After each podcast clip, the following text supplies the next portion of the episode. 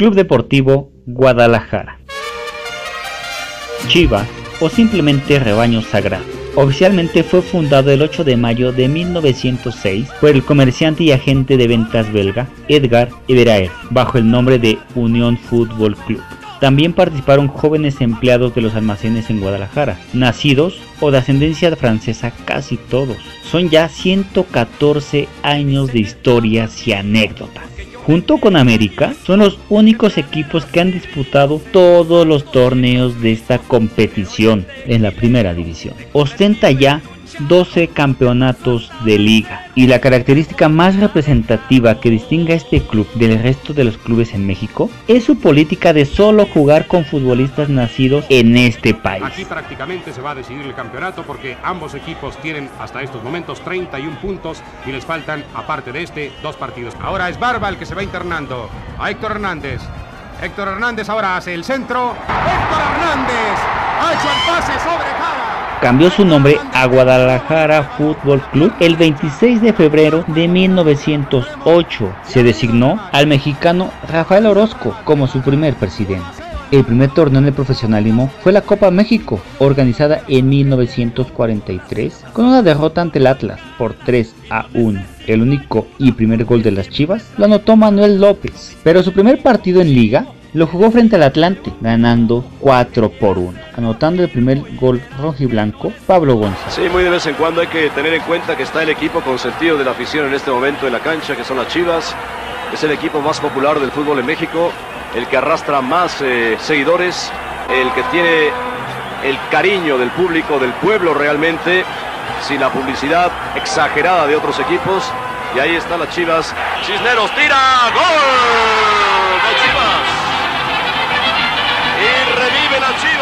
La época de gloria de las Chivas fue de 1956 a 1965. En nueve años consiguieron siete títulos de liga, seis campeón de campeones. Gracias a esto y a su calidad de juego recibieron el mote de campeonísimo. Pero permítame remontarme hasta la temporada de 1986-1987, donde después de caer en dos finales previas, frente a Puebla en penales, y contra América un año más tarde llegó nuevamente la final. Esta vez frente a un imponente Cruz Azul, donde logró su noveno título con jugadores como Benjamín Galindo, José Manuel de la Torre, Fernando Quirarte, Eduardo de la Torre, Sergio Lugo, entre tantos. Aquí está Cisneros, Guadalajara en las finales.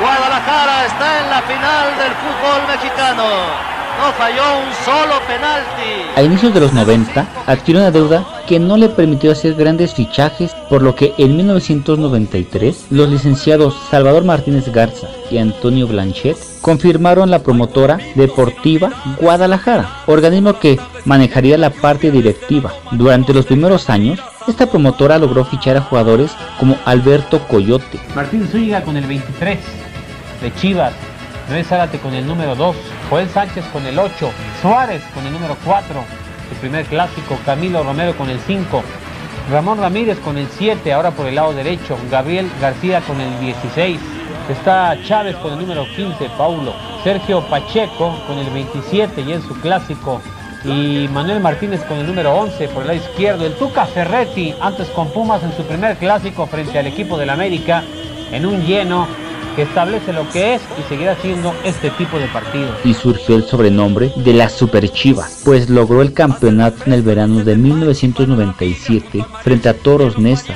También ganó el subcampeonato en 1998. Para el verano del 2000 las cosas ya no pintaban tan bien.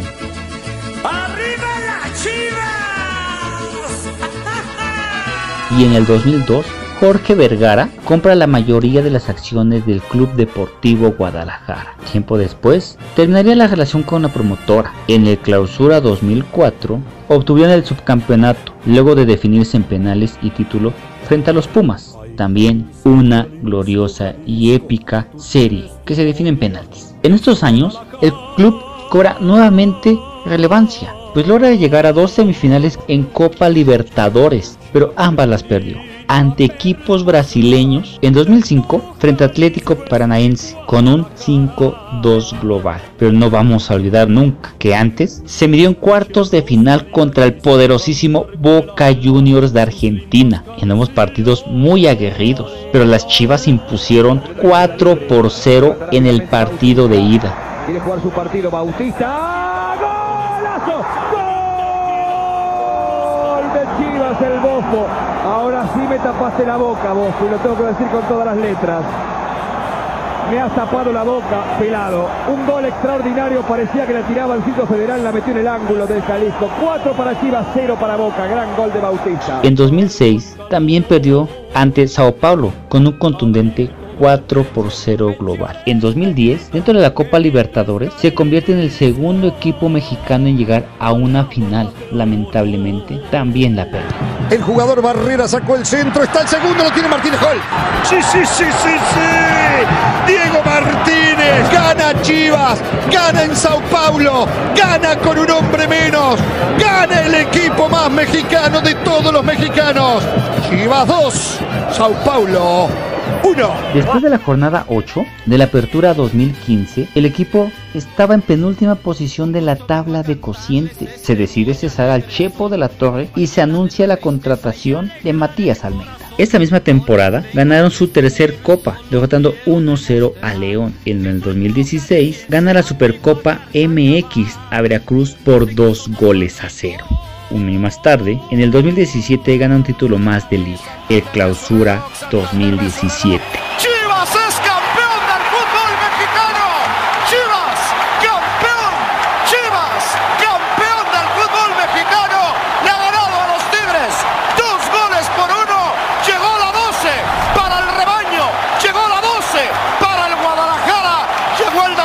Es una breve sinopsis de uno de los equipos más ganadores del fútbol mexicano, pero para muchos, el número uno en cuestión de representación nacional. Muchísimas ocasiones ha sido la base de la selección mexicana y también ha tenido jugadores de exportación.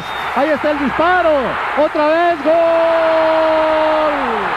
Gabriel García. Cinco. Escuchen al Jalisco.